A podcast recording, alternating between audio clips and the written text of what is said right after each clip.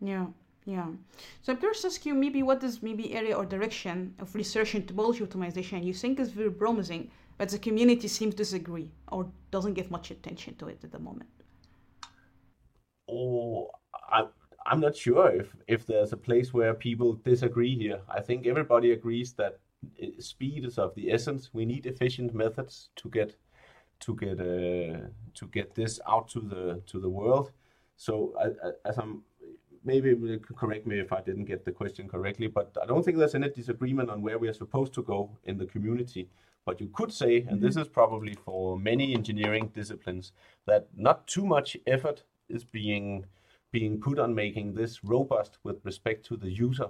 I mean, I still I, I see if, if it's possible to make topology optimization approaches accessible by everybody.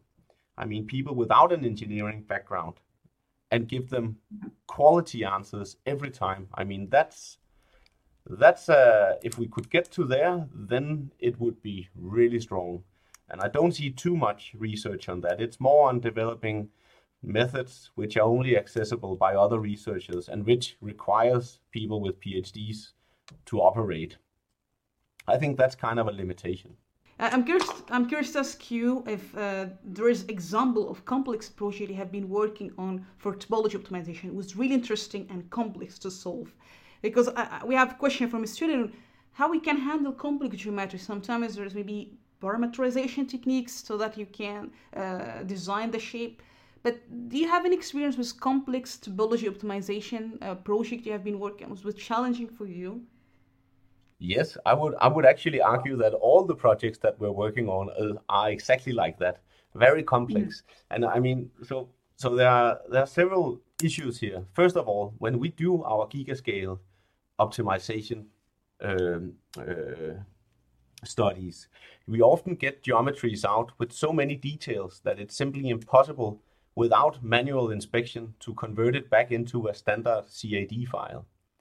Yeah. So so I so so maybe this is not exactly what the student had in mind, but this is my take on it. So I kind of have this view, not kind of, I actually have this view that the CAD systems, the spline-based, the NURBS-based stuff that was created back in the 80s and is still being used throughout the world is kind of losing uh, touch with where modeling capabilities is going.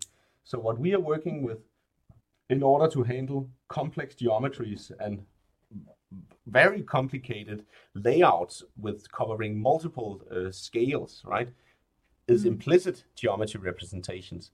So instead of, I mean, this is also part of the motivation for our cut element approaches actually, is because if we, instead of having an explicit geometry representation from, for example, splines or something similar, if we have it as as uh, as as level set fields where we have one order or one dimensionality higher than what we're actually looking at and then cutting it somewhere, we can, with a very low amount of data, represent really complicated geometries.